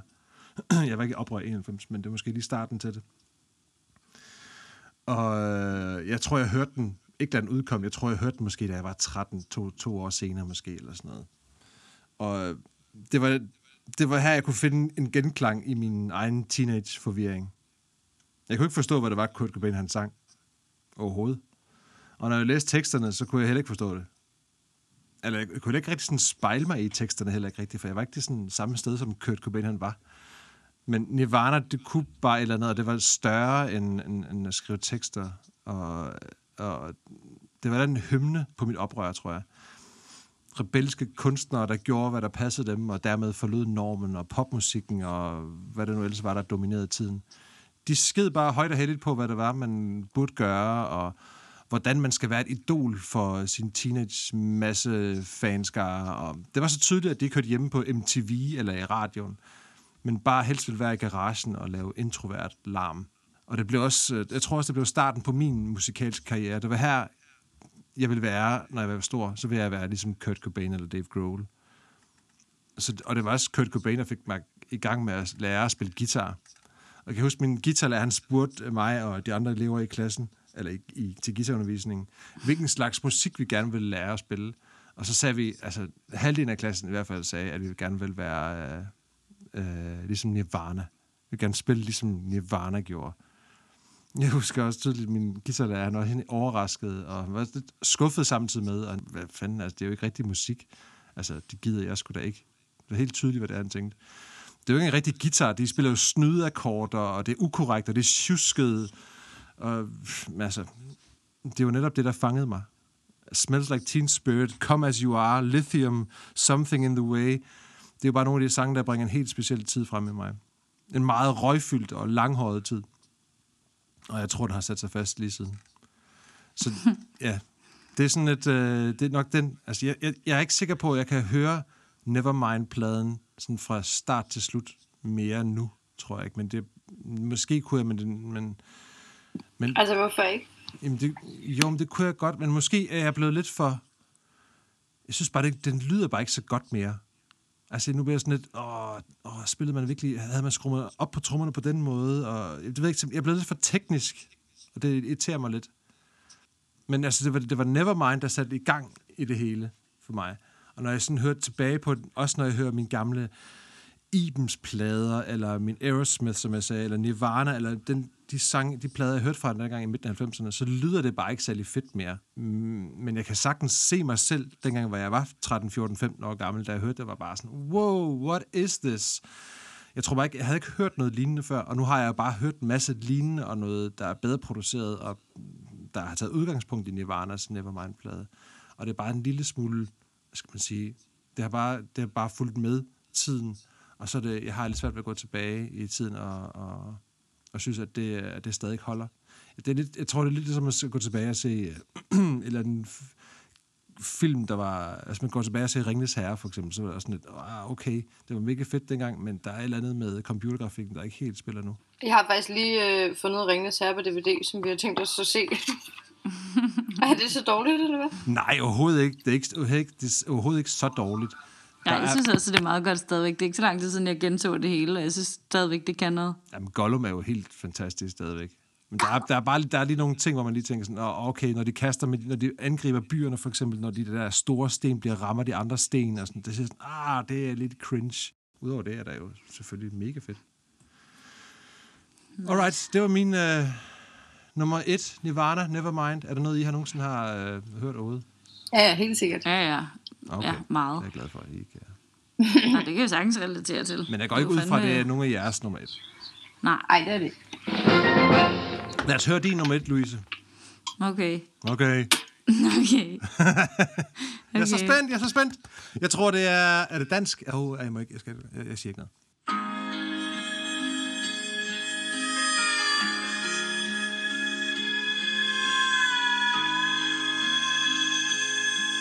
Fanden er det?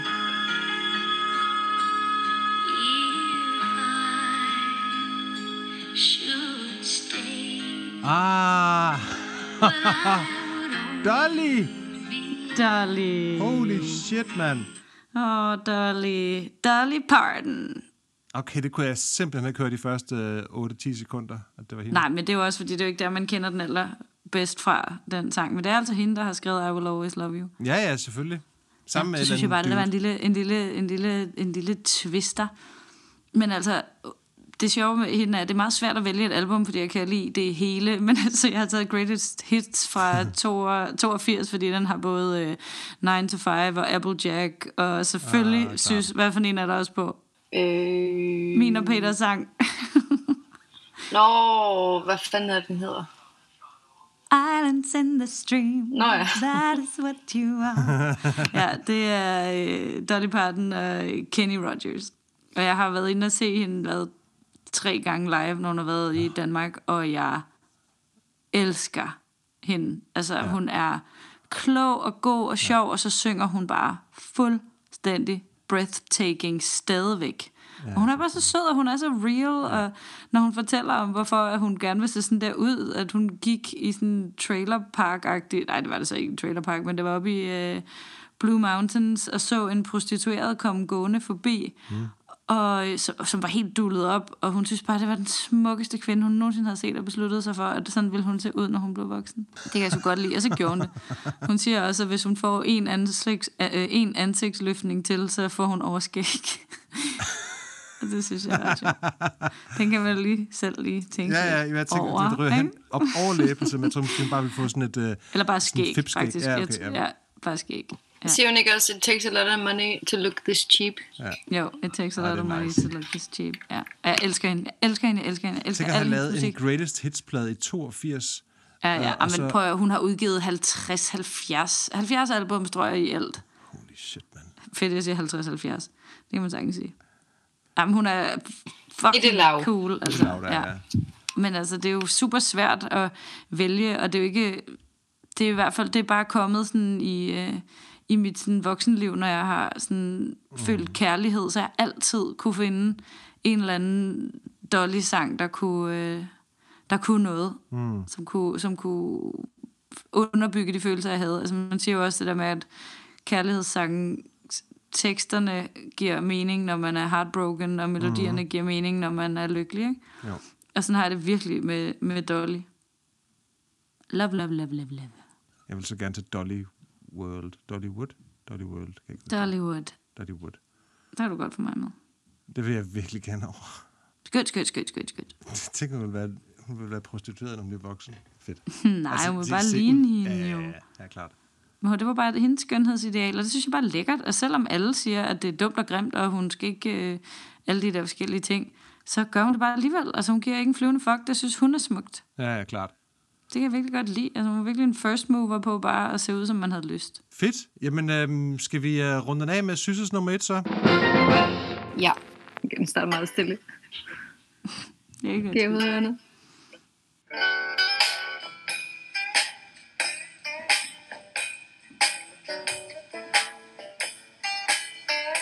lyder som Layla. Er det lige sådan Eric Clapton? Nå, for sat. Hey! fra et vanvittigt trip til det mellemste østen. Kan I høre det? Hvad det er? Ja, ja. nej, jeg kan ikke høre, hvad det er. Hvad fanden er det? Siv Jørgensen? Sebastian? Nej, det er stemmeulvene. Nå, det stemmer, men det lyder sgu det samme. Han lyder Det var lidt ikke som den, du havde gættet på, Louise. Nej, oh, altså overhovedet ikke. Nej, jeg ville jeg aldrig have langt gættet på. fra. Nej, nej. Helt langt, helt Jeg vildt. ville have gættet på, øh, at når nu at det var øh, Beatles før, så ville jeg nok have gættet på Joni Mitchell. Jeg havde tænkt noget klassisk musik, simpelthen. Men øh, det kommer også... Jeg var også ved at tage noget klassisk med, men øh, så alligevel røg det ud, fordi der er andre ting, der er kommet ind. Ja. Overhalet indenom. Ja, klart, okay. Steppeulvene, okay, sæt nogle ord på. Det er jo pladen Hip, som jo egentlig er deres eneste plade. Okay. Som jeg bare fik det så sindssygt vildt over at høre. Der, altså, den er jo fra, hvad er den, 69 eller sådan noget også, tror jeg. Mm. Øhm, så jeg har jo ikke hørt den, den kom ud, sjovt nok, for der var jeg jo ikke født. øhm, men øh, jeg hørte den, da... Øh, jeg googlede lige, hvornår den er fra. Den må være fra øh, 67. Nej, den blev indspillet i 67. Oh. Måske den fra 70. Forvirrende. modstridende information på internettet. Men i hvert fald fra lang tid før jeg blev født. Men øh, da jeg stiftede bekendtskab med den, igennem min far selvfølgelig, fordi at han jo var en gammel hippie, mm. så var det bare som om, at min hjerne eksploderede. Jeg fik det så sindssygt vildt. Fordi altså kombineret med alle de andre ting, der har været på min liste, nu er der selvfølgelig nogle af dem, der har været senere, Øhm, men jeg havde jo hørt musik på dansk, men ikke noget sådan, altså jeg kunne godt forstå TV2, men det rykkede ikke rigtig noget, men Steppeulvene, det fik bare mit sind til at blæse ud af alle ører. Jeg fik det så sygt over det, altså jeg forstod jo ikke helt, hvad det var, det handlede om, men jeg forstod bare, at vi skulle til Nepal, og det var derfor, jeg tog til Nepal Nå. som 18-årig. Fordi at det var der, de rigtige hippier var, og sådan, det var der, den ægte musik var, det var der, sådan, det virkelig rykkede, ikke? Okay. Og så det der med, at man bare kunne spille på nogle mærkelige instrumenter og synge på en mærkelig måde. Og jeg forstod det, fordi det var det samme Beatles gjorde, men det forstod jeg det jo ikke. Nej. Så jeg, ej, men det rykkede bare lige i gyggen. Okay. Er det, før, er det før eller efter din... Hvad fanden er køkken? Det ved jeg ikke. Men det rykkede i den. Det rykkede fandme i den, du. Er det før, altså, øhm, er det før du opdagede Beatles, det her? Nej, det er sideløbende Beatles, men det er fordi, at jeg forstår, hvad de siger. Og det er derfor, det virker Nå, ja, bedre end selvfølgelig, Beatles. Det, sagde jeg, klart. Det Så det er sådan uh, kimen til hele min hippie-drøm, som jo kulminerede for nogle år siden, hvor jeg får lavet mit kollektiv. Ikke? Den blev lagt der. Ja, klart. Og den starter med koks og musik, og øh, noget med, at vi skal til Nepal. Og um, sol, stjerne, måne. Præcis. Den kunne jeg også spille. Itsy, bitsy. Det kunne Ja. være, at I bedre havde kunne kende den. Fedt. Jamen, øh, er, har du flere ting at sige til det, synes? Valg? Åh, oh, det er sgu også et sejt valg. Det er det eneste, der var indlysende for mig. Alle de andre var sådan, nå, hvad er det nu ellers, jeg har Ja, tænkt på? Men altså. Steppeulvene hip vil altid stå for mig som sådan pladen, der ændrede mit liv. Jamen, det kan jeg godt forstå. Især når du siger, at det er det, der øh, fik, øh, der skubbede dig ud i den her øh, hippie-verden, eller hvad skal man At det sige? har virkelig sådan ændret sådan, også bare fysisk sådan, mit liv, at jeg endte med at tage til Nepal som ja. 18-årig og sådan, gøre de der ting. Og også bare i forhold til at sådan, ture koks ud med musik og sige nogle sjove ting på dansk og sådan noget, fordi mm. de siger sgu nogle rimelig meget mere langt ud ting, end TV2 gør, selvom mm. at Steffen Brandt også nogle gange kan være lidt høhø. Mm-hmm. Mm. Men øh, ej, det åbnede virkelig min verden.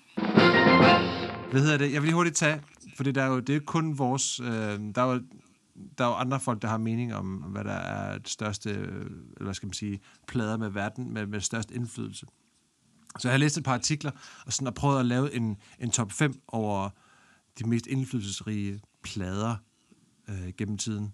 Øh, og sådan blandet nogle artikler fra Rolling Stone magasinet og NME og nogle andre øh, medier, hvor jeg har prøvet at finde nogen, der gav, der gav mest mening. Og så vil jeg lige hurtigt vente med jer. Mm. En af dem er blandt andet, som du også havde på din liste, Louise. Kan du gætte, hvorfor en det er?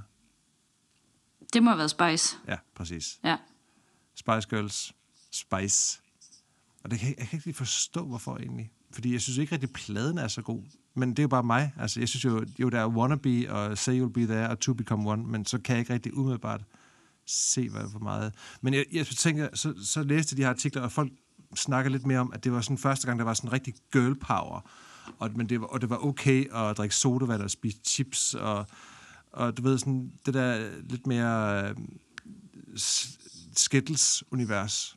Mm. Øh, Nå, men altså, der var jo også meget med, det, med den plade, at det var jo der, hvor man pludselig, øh, som vi også snakkede om, det der med skønhed, der var, øh, der var Spice Girls også nogle af dem, som, som gjorde, at man lige pludselig ændrede opfattelsen, og man, man må godt se forskellig ud. Man må både have den der sporty krop, mm. som var stærk, og man må godt have lidt hofter og lidt røv, og altså, det var de virkelig sådan et godt billede på, fordi de havde jo sammensat dem meget, meget forskelligt, ikke? Jo, men det er jo det, der var næsten garanti for, at der er en af de der fem, man kunne identificere sig med. Nå, men det var den ene øh, af de der fem. Så den næste, det er NWA, Straight Outta Compton. Er det noget, der siger noget? Er det øh, Eminem? Mm, nej. nej. Er det Tupac? Nej, det er NWA. Det ved jeg ikke. Nå. Jeg troede, det var hele navnet. Uh, jeg kan ikke lige præcis huske, om der er med i uh, NWA, og det er jo så pinligt garanteret for dem, der godt kan lide hiphop. Nå, for helvede. Jo, jo, jo, jo, jo, jo. Det var... Øh, jo, jo, jo. Er det Ice Cube øh, eller Ice-T? Jeg det kan var, aldrig huske. Det var Ice Cube og Dr. Dre og sådan nogle. Jeg har lige set i, øh, i den der øh, Netflix hip-hop noget. Der var med den der, hvor de... Jamen, jeg ved Ja. ikke. Hip-hop, det er så langt, så fjern fra, hvad jeg hører. Så jeg, I have no Ja, det var sådan en rigtig gangster-rap. Ja, præcis. Og det er jo netop Ja. derfor, jeg har, fordi det var svært for mig at finde et, et hip-hop-album, som var the one that started it all, for vi, hvad delen afgør, hvad hip-hop egentlig er. Mm. Øhm, og, og betyder det, at man har været først, at det også er mest betydningsfuld? I don't know.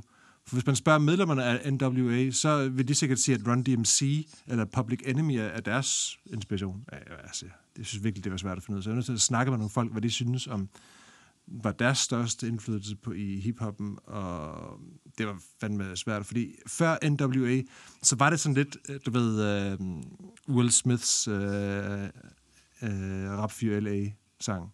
Det var, den, mm. det, det var lidt det, rap var.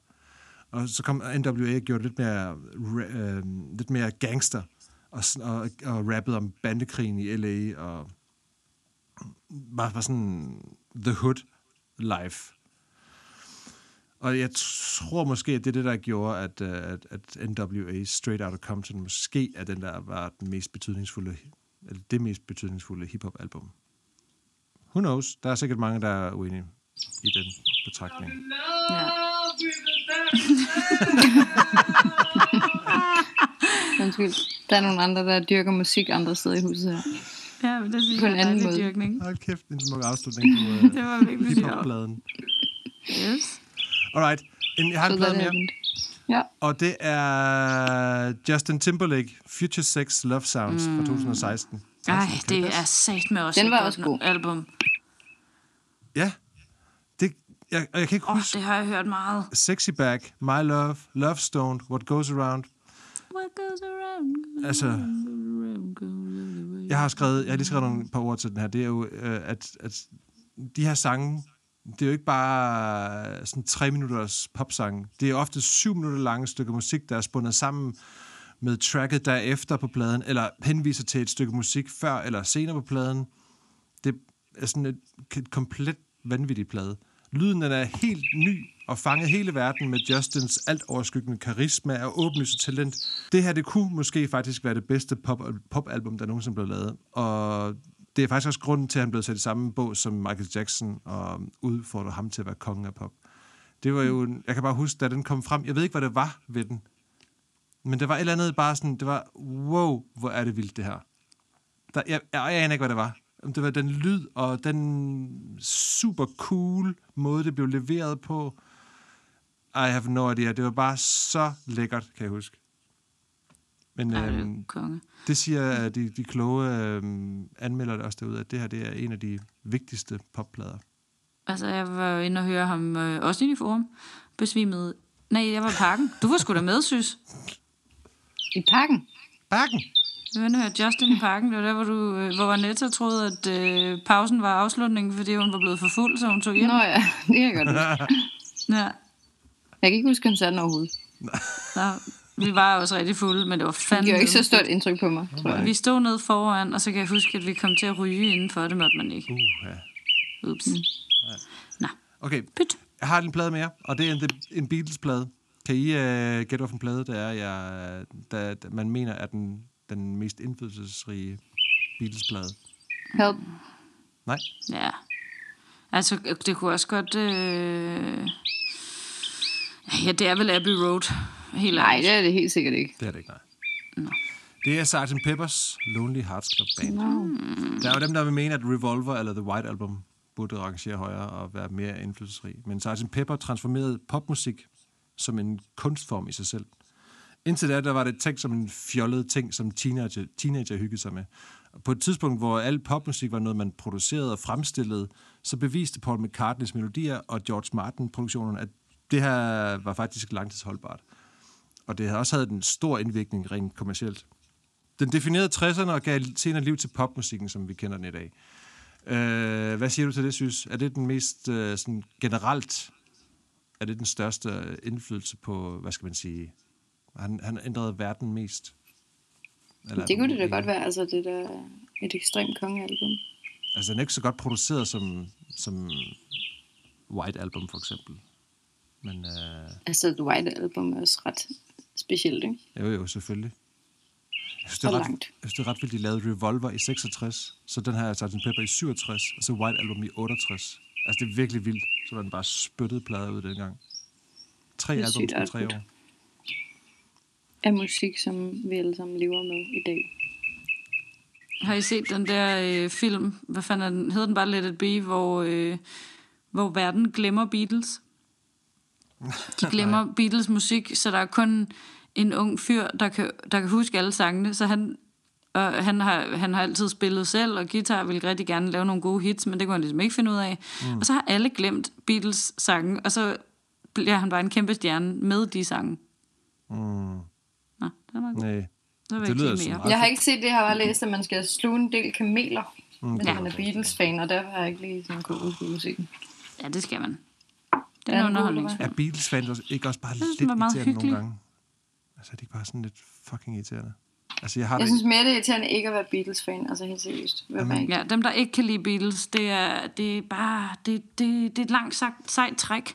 Jamen, er det ikke okay bare ikke at kunne... Altså, Det, du behøver det? ikke at elske, elske, elske, elske dem, men altså at synes, at Beatles er dårligt, Nå, det men så ikke har med du en holdning. Ja, det er rigtigt. Ja, ja. Men det er bare sådan lidt... Åh, jeg, jeg, jeg, jeg, kan godt blive, jeg kan godt blive lidt træt af folk, der... Det er lidt ligesom folk, der virkelig er veganer, altså med stort V, og som bare sådan, uh, jamen, jeg er veganer. Sådan, okay, altså, slap af. Det er det samme. Hvordan kobler nogen du kan det de være det to samme med, ting? Jamen, det er ligesom Bob- Bob Dylan-fans eller Beatles-fans. Det er bare sådan, det er bare det vigtigste og største, og hvis man ikke er, hvis man ikke er enig med dem, så er man bare et totalt misforstået menneske. Men det synes jeg bare er en ret vigtig pointe, er, at det er mere ekstremt ikke at kunne lide Beatles, end at kunne lide Beatles. Mm, Ja, jeg er enig med, at jeg ikke kunne lide, men, men, altså, men det der med at bare sige, sådan, hvis man ikke har en holdning til det, man vil bare sådan, jamen, fint, jeg har ikke nogen holdning til det. Ligesom, ligesom jeg har heller ikke nogen holdning til den næste plade på den her liste, som lyder sådan nogen som det her. Siger det jer noget?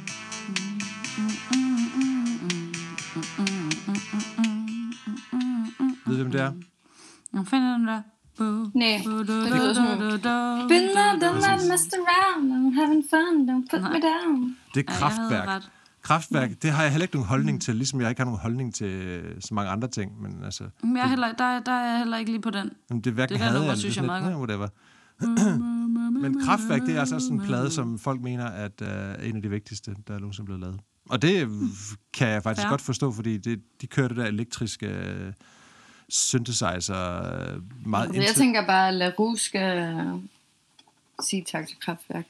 Ja, 100 procent. Hvem? LaRue. LaRue. Den, som jeg troede, det var. Been there, done that, messed around, I'm having fun, don't put me down, da da da da, take me off my feet. Bulletproof. Ja, præcis. Øh, det er faktisk lidt sjovt, at der ikke er nogen af os, der har Prince på. Jeg overvejede at have det, men øh, Det gør jeg ikke. Det har aldrig rørt mig overhovedet. det er sjovt. Ej, det er virkelig en af de fedeste koncerter, jeg har været til på Roskilde. Ej, hvor er jeg glad for, at du siger det, synes, for jeg har det på samme måde. Det er fortsat for evigt jo.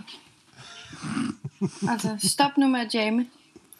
Ej, det kan jeg godt lide. Det er bare musikere på musikere. Altså, det er, sådan, det er bare en stor kæmpe jam. Men det er jo selvfølgelig også bare lige noget for mig. Ja, det er klart. Og det må du også gerne. Ja, men så kan man lige så godt gå på drop ind. Ah, Okay. Det er lidt bedre end på drop ind. det var lige, Eller åh, dog, nogle gange er der nogle gode mennesker på drop ind. Dog, jeg der har er nogle der rigtig gode mennesker på drop -in. Godt. Videre. Det er den sidste plade. Det, det, det, det, det. Uh, Billie Jean.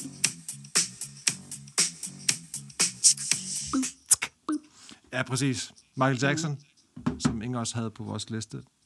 Øh, Ej, heller. Men det er også helt klart en af de største, øh, eller mest indflydelsesrige plader, der blev lavet. Thriller fra 1982. Det er svært at kunne forestille sig et moderne musik, eller et musikalsk landskab uden Thriller. Uden. ja. Ja. Men altså, det var sådan lidt, sad I ikke også lidt med en tanke, da I skulle lave jeres liste, hvor, hvor man, man gad heller ikke at sådan være alt for obvious. Altså, man, fordi der er jo nogen, som sådan så tydeligt har betydet noget, men, men som, hvor det bare er lidt irrelevant, fordi det, er jo, det der, det er jo indiskutabelt. Det skal jeg passe på med at sige, for, fordi det er selvfølgelig diskutabelt. Men et, en god plade, og den en, som mange kan lide. Så det vil være sådan et easy choice, ikke? Jeg tænkte meget på dig, eller nu, nu, nu gør jeg især, Louise, fordi øh, jeg kan huske Thriller-pladen, der var musikvideoen dertil, det var nærmest sådan nogle, mm. det var nærmest, mus- det var nærmest musicals, og det var nærmest Ja. sådan nogle 10-12 minutter lange kortfilm med masser af dans. Og, Og Macaulay Culkin var med. Ja, ja. Mm. Og Ja, altså, det jo nærmest sådan en West Side Det er jo en Story lille film. hyldest. Ja. ja, det er meget West Side Story. Men det er også, sådan, det er også blevet sådan lidt svært at snakke om ham nu, ikke? Fordi det, det deler vandene. Øhm, jeg synes jo ikke, at Åh oh, nej, U- det kommer altså ikke ændre hans uanset- musik. uanset om han har gjort det eller ej, og det vil jeg ikke have nogen holdning til her, så, så elsker jeg hans musik. Mm, præcis. Jeg voksede op med de Ikke? der musikvideoer, som bare var så... Jamen, det var så fedt at se. Da han kom Mm. ind på den der klub, der hvor alle bare stiger på ham, og så tager han hænderne ned i lommen, og tager den der mønt op, som bare tyrer på tværs af lokalet, lige den der, øh, hvad hedder det, sådan jukebox der. Ej, hvor var det fedt, mand. Så moonwalket. Ej, moonwalken, da jeg første gang så den. Oh my god. Jamen, han har jo også lavet nogle ikoniske moves, ikke? Og også øh, au, movet, hvor han lige tager sig selv i skridtet. Det er også herligt. Hvad hedder det? Jeg har ikke med på min liste nu. Hvordan øh, har I det med at Ja, slutte fucking maraton. Jeg synes, det er helt bevæget. Jeg synes virkelig, det var hyggeligt at snakke om musik. Jeg kan godt lide, at det her podcast, hvor vi er lidt langt væk fra hinanden, ikke er så højdragende. Ja, det er det ikke. Det kan jeg er lide. hyggeligt. Jeg, kan også, jeg synes, det er meget Jeg håber, andre synes, det er hyggeligt at høre, hvad vi godt kan lide at høre. Jamen, det er det. Altså, jeg har ikke Det kan være, tænkt- man kan blive inspireret jo til at høre nogle album, som man ikke har hørt længe. Jamen, det er det, det, jeg tænker. Jeg synes, det var meget sjovt at gå tilbage mm. i, uh, i tiden og lige finde nogle... Jeg håbede lidt, at du havde haft Ibens på, dit, øh, på din liste, Fabs, fordi vi snakkede om det. Ja, jeg har... Jeg har Altså, det er, det er fandme en god plade. Det er fordi... Nu skal du høre, hvorfor jeg kan snakke om den. For jeg fandt den frem, Ibens-pladen, men så fandt jeg ud af, at jeg havde den der blå plade i stedet for. Den dårlige plade. Du havde den forkerte. Jeg har den forkerte plade. Men øh, det er jo dejligt at høre om jeres øh, musikalske opvækst. I lige måde, I siger lige jeg. måde, ja, det var hyggeligt. Det var hyggeligt. Fedt. Jamen, øh, skal vi ikke bare sige tak for denne gang så? Ja, jeg savner jer. Tak for denne gang. Hej hej. Hej. Música